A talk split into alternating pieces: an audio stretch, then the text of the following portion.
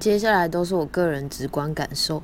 我的玛雅历主印记是白巫师，所以我的挑战扩展印记就会是黄种子。挑战扩展印记据说就像英雄故事里的恶龙角色，代表着一种功课吧。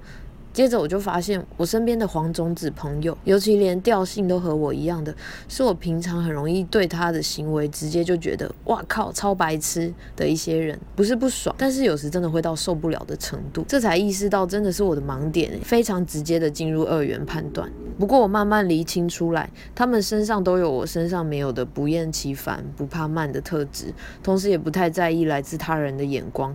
虽然学习需要很多次，也就不怕教别人很多次。真的非常天真且大智若愚，就像小朋友一样。其中一位朋友还一直强调他最近三十九岁，突然桃花爆了。嘿，我讲这个真的好吗？我感觉是终于到了一个时间，身边的人突然发现他的天真是很珍贵的。